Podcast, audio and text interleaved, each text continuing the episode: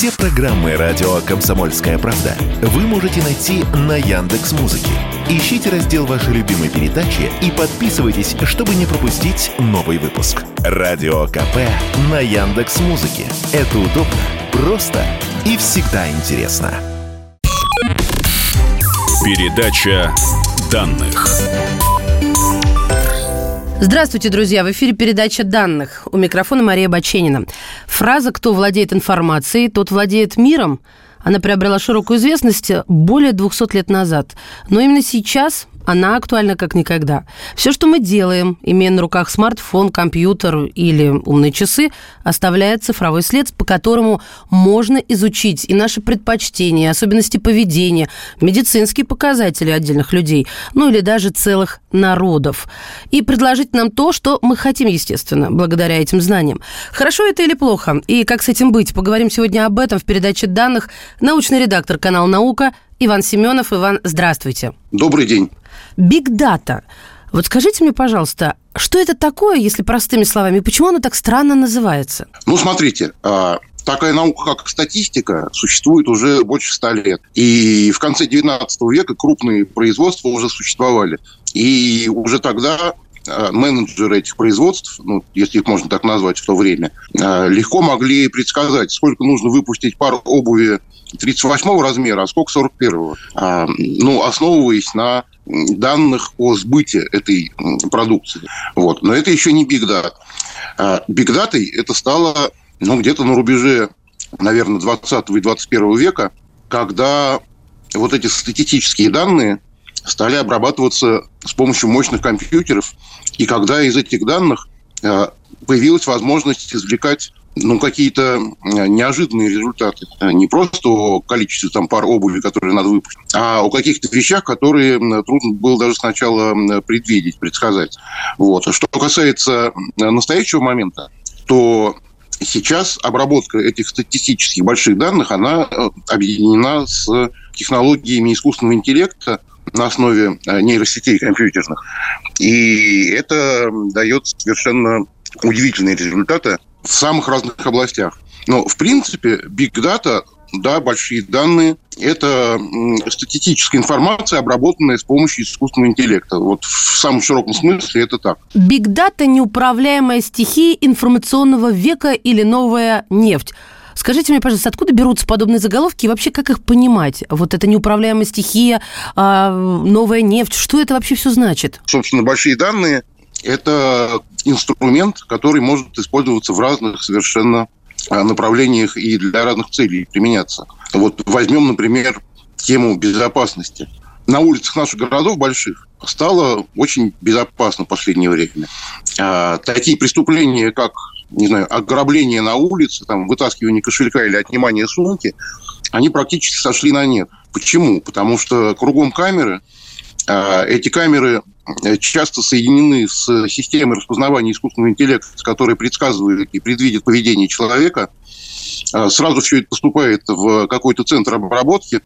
Мгновенно данные и картинка попадает в руки правоохранителей.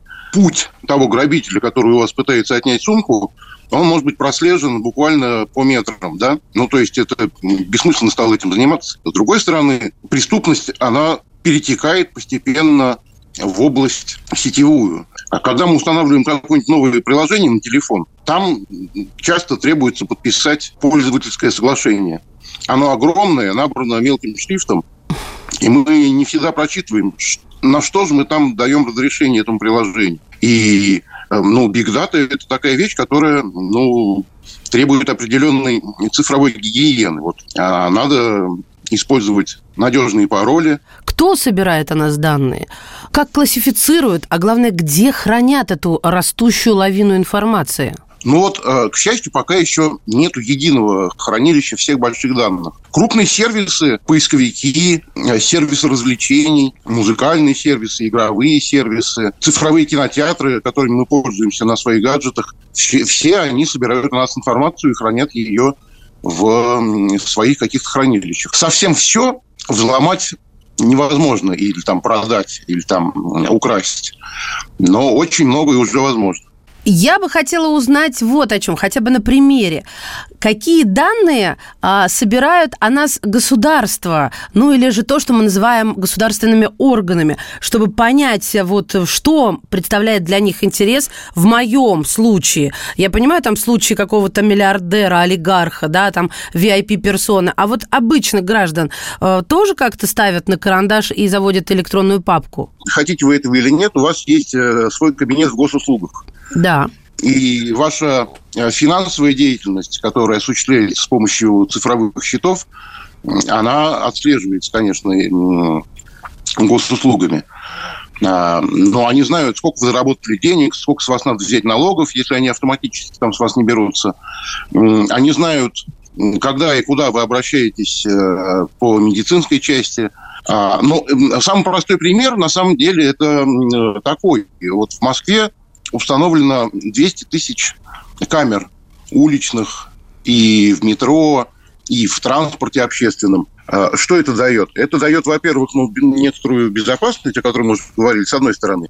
А с другой стороны, если нужно а, вас найти, а, то система распознавания лиц, она очень легко это сделает и, в общем, обнаружит вас, и вы будете пойманы довольно быстро с помощью этих камер. Это большая проблема, а, например, вот в минувшем году Евросоюз создал первый такой законодательный акт по искусственному интеллекту и большим данным, в котором э, без постановления суда запрещается слежение за гражданами с помощью камер э, наблюдения. Вот. У нас пока ничего такого нет. Но все это будет развиваться, и, конечно, какие-то законодательные акты, связанные с обработкой больших данных, и работы искусственного интеллекта над личной информацией, какие законы должны еще появляться безусловно. А где эта самая, я не знаю, красная черта, пунктирная черта, вот этот баланс? Вы сказали, к сожалению, много камер. Я в этот момент подумала, да ну, погодите, к радости. Вот где эта золотая середина? Золотая середина, как всегда, в середине. А, от э, больших данных есть огромная польза. А, во всех отношениях. Ну, например, там а, именно большие данные позволили переразработать систему маршрутов общественного транспорта городского так, чтобы и ожидание было недолгим, и маршруты проходили удобно для людей. То есть это вот тот самый момент, который мы можем назвать биг дата и умный транспорт. Хорошо, отработали. Вы же сами вот говорите о том, что, смотрите, транспорт – это хорошо, а слежение – плохо на улице. Нет, слежение плохо вот в каком смысле. И это надо четко понимать, что э, существует э, там даже закрепленный в Конституции принцип э, тайны частной жизни, да? Но никто не должен знать, куда вы идете сейчас. А это ваше личное дело. Об этом никто не должен знать, если вы этого не хотите. А тем не менее, про это легко можно узнать с помощью систем слежения, которые сейчас существуют э, в наших больших городах. Да и даже с помощью вашего смартфона, просто-напросто его локализация, она же легко отслеживается, да, то есть в любой момент лежащий у вас в кармане смартфон, он дает полную информацию о том, где вы, куда вы направляетесь, и, в общем-то... Служит да маячком таким.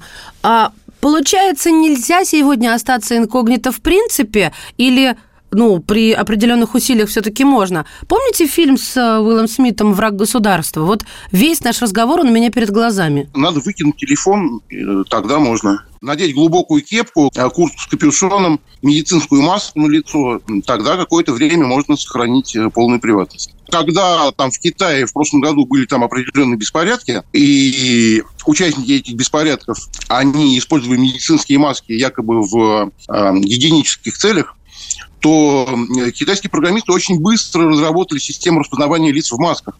Так что... У нас она тоже есть. В России и в Москве, в частности, она есть, да, и для того, чтобы обмануть, э, в общем-то, умную камеру, ну, очень это сложно сделать, даже если ты начнешь гримироваться. Я делала об этом программу и была удивлена, потому что мне казалось, это еще вопрос такого недалекого, но тем не менее будущего. А вот смотрите, Аналитика больших данных. Я посмотрела, что в Соединенных Штатах главные потребители и держатели Big Data – это Apple, Google, Facebook, Amazon. Facebook запрещенная, а, принадлежит Мете, запрещена у нас в России. Так вот, к чему я?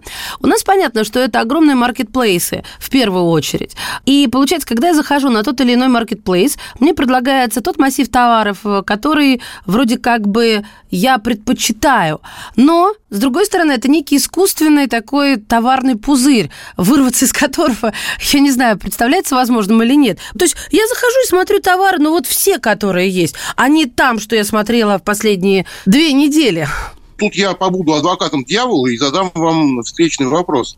А чем вас так смущает э, таргетированная реклама, которая учитывает ваши предпочтения, привычки. Согласна, там, очень логично. Ваш, ваш, ваш пол, пол, возраст, там, ну и так далее.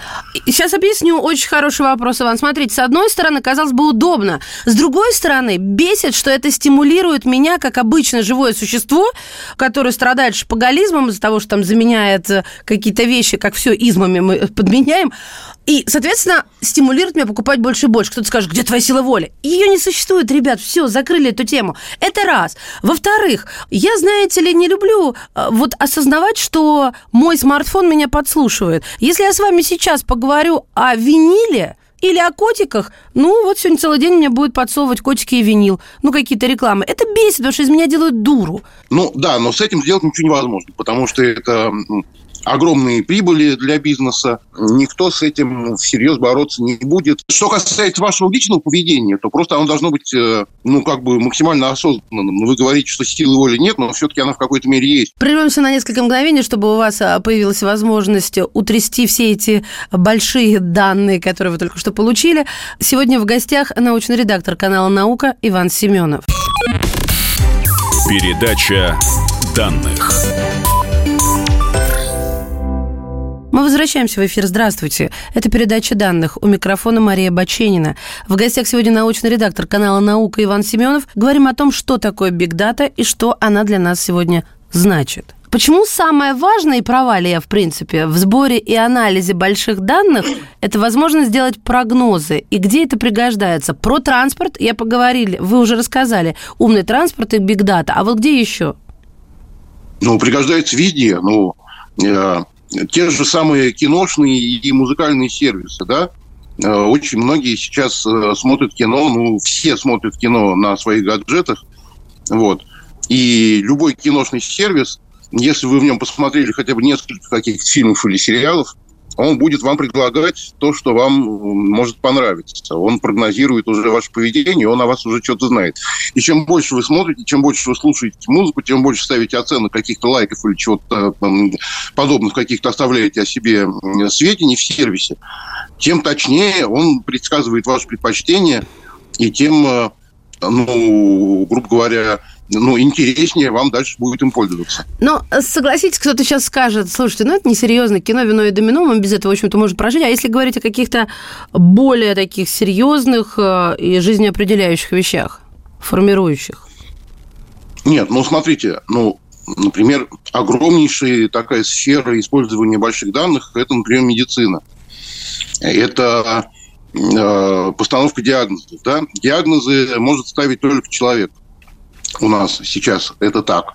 Но система сбора больших данных, система обработки автоматической там, флюорографии, система обработки автоматической там, рентгеновских снимков, она дает огромную помощь э, врачу при постановке диагноза. То есть на вашем рентгене по э, классификации, которая разработана искусственным интеллектом на основе многих миллионов снимков, которые он уже видел, уже диагностированных, а, он отмечает какие-то проблемные там участки этого. Там, ну, я понимаю, да, алгоритм работы. Эта штука и, здорово помогла да, во время пандемии. Уже предлагает, врачу, уже предлагает врачу поставить диагноз, э, который с этим связан.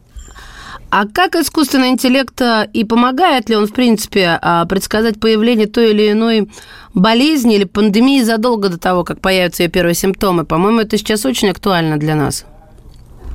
Ну, нет, искусственный интеллект э, не помогает пока э, предсказывать пандемии.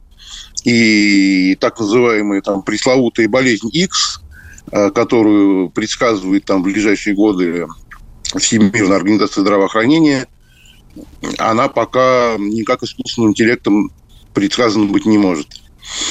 Почему? Это пока еще... А, ну, потому что это вообще непонятная история. Вот мне, честно говоря, она не очень ясна. Да? Вот, ну да, возможно, какая-нибудь грядет пандемия. А будет ли это заболевание вирусным? Будет ли оно бактериальным? Какова будет его контагиозность? Какова будет его летальность? А, какие надо разрабатывать вакцины, какой надо разрабатывать метод лечения. Все это заранее предвидеть и предсказать абсолютно невозможно. Ну, вот известная история, там некая опасность, да, идет э, в связи с глобальным потеплением активное таяние вечной мерзлоты, из которой могут вытаять какие-нибудь э, древние... Вирусы, да, или бактерии. Вирусы, например, да. Угу. Вот. Ну, да, бактерии в состоянии споры, они тоже могут существовать э, там тысячи лет в замороженном виде. Вот. Как это можно предсказать с помощью больших данных? Как это можно предвидеть? Никак, это согласна. Не... Это никак нельзя. Иван, скажите, нет ли риска, на ваш взгляд, что сбор персональных данных о нашем здоровье может, э, можно использовать против нас самих? Да есть, конечно, риск. Потому что, как мы уже с вами говорили в начале нашей беседы, э, растет число киберпреступлений, э, происходят утечки каких-то баз данных крупных, да, которые недобросовестные люди, мошенники, там, э, преступники могут использовать в самых разных целях. Поэтому опасность, безусловно, всегда существует. И она только увеличивается с увеличением больших данных. Вообще, вот чтобы понять так немножко, чтобы наши слушатели тоже это себе могли представить, считается, что, ну, это тоже оценка, потому что, конечно, достоверно ничего посчитать нельзя. Но так, оценка такова, что больших данных сейчас собрано около 120 зеттабайт. Ой, 120, а, что это? 120, 120 зеттабайт, ну, чтобы с этими э, числами, нулями не разбираться – это примерно 500 миллиардов флешек по 256 гигабайт. А 500 миллиардов флешек – это, вот представьте себе озеро Байкал, вот 10 озер Байкал полностью заваленных э, флешками по 256 э, гигабайт. А вот такое количество больших данных считается, что сейчас существует в мире. А это хранить... Э, то есть я, я теперь понимаю, почему только мегакорпорации могут себе это позволить, потому что хранение – это жутко дорого. Безусловно, конечно. Это, это должно быть все рентабельно. И именно поэтому когда вы говорите о том, ах, как бы мне убрать таргетированную рекламу, чтобы мне не подсовывали там котиков или там какие-нибудь сумочки или еще что-нибудь, это сделать невозможно, потому что это, все это хранение должно быть рентабельным. Оно рентабельно только тогда, когда приносит прибыль. Нет, а ну, приносит на прибыль сумочке я тогда, согласна. Когда, когда используется в этих целях. Угу, угу. А я еще хотела спросить вот о чем. Цифровые развлечения, что это такое и чем они опасны? А, ну как цифровые развлечения? Это гейминг, это кино, это музыка. Вот это цифровые а, развлечения. То есть вот это хорошо. Нет, ну кроме того, кроме того, это еще и соцсети, потому что соцсети, они тоже являются частью системы цифровых развлечений, ну, для тех, кто ими пользуется. Я, например, не пользуюсь соцсетями именно по той причине, что хотел бы поменьше оставлять о себе э, каких-то следов. Кстати, очень хороший мире. вопрос. Я сейчас, э, вот, смотрите, вот на этом моменте хочу заострить. А, вот я тоже, как и вы, тем более, когда у нас Роскомнадзор доступ ограничил, ну, или, скажем так, совсем, да, убрал а, к Фейсбуку, к Инстаграму, и я как-то утомилась, и вот, и думаю, ну и бог с ним. Но достаточно ли этого? Вы знаете, я к чему веду? Либо вообще ничего, никакого цифрового следа, а, либо вообще все равно. Ли, или все-таки здесь есть нюансы, как говорится, дьявол кроется в деталях? Ну, смотрите, надо, как мы уже с вами произнесли это, надо соблюдать цифровую гигиену. Вот, а, не надо мыть руки каждую секунду, да, но перед едой и после улицы их лучше помыть.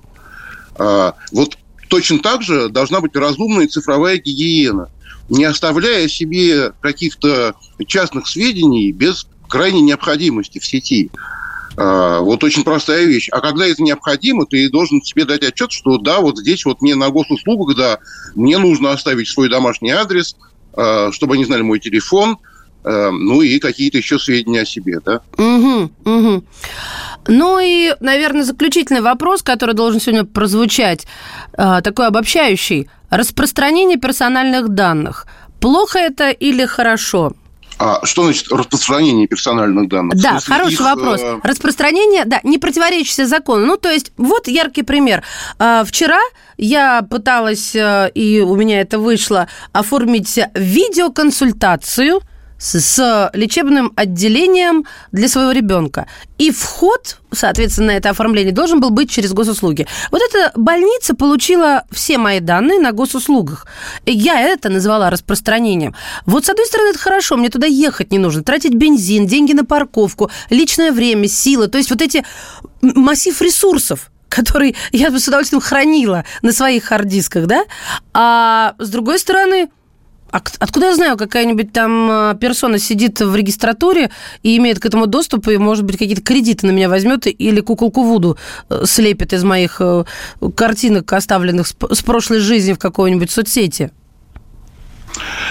Ну, вы уже сами ответили на свой вопрос. Это Нет. хорошо в той мере, в которой это нам помогает, но это всегда несет дополнительные угрозы и опасности, безусловно. А, это хорошо, потому что это удобно. Это плохо, потому что это Опасно. имеет э, э, это может иметь уязвимости, которые могут быть потом использованы против вас. Но какая чаша весов перевешивает? Мы можем когда-нибудь прийти к балансу? Ну, конечно, перевешивает чаш, чаша весов, которая продолжает и способствует э, цифровому прогрессу, понимаете? Просто цифровой прогресс, он должен быть определенным образом сдержан, в том числе законодательными какими-то актами, которых пока еще на эту тему очень мало. И это, безусловно, это направление должно развиваться и совершенствоваться. Какого, на ваш взгляд, главного закона про э, хранение, использование, ну и так далее, про бигдату, давайте так обозначу, э, не хватает? Вот про этику уже вроде как бы есть, или это про этику роботов мы, мы немножко путаемся, мы тут ламповые пока еще. Ну, Прежде всего, конечно, э, должно быть э, строго законодательно определено, кто и каким образом имеет право сохранять данные о вашей частной жизни и ваши личные персональные данные, э, ваши паспортные данные, данные о вашем перемещении, данные о вашем имуществе. Все это должно быть очень жестко отрегулировано законодательным образом, чего пока нет. А это можно будет проверить, если а, вы не имеете права, но вы взяли и сохранили, да, откуда кому это известно станет. Либо это тут тоже наивно полагать, что это не станет известным. Ну, до какой-то, до какой-то степени это можно проверить, конечно угу. же, да, потому что, ну, любая крупная цифровая корпорация, она имеет лицензию и разрешение на свою деятельность, соответственно, какие-то контролирующие органы, они должны иметь возможность все это проверять. Иван, спасибо вам большое. Есть над чем подумать и над гигиеной, в том числе акцентирую внимание наших слушателей. Сегодня в передаче данных был научный редактор канала «Наука» Иван Семенов. Огромное вам спасибо. Передача данных.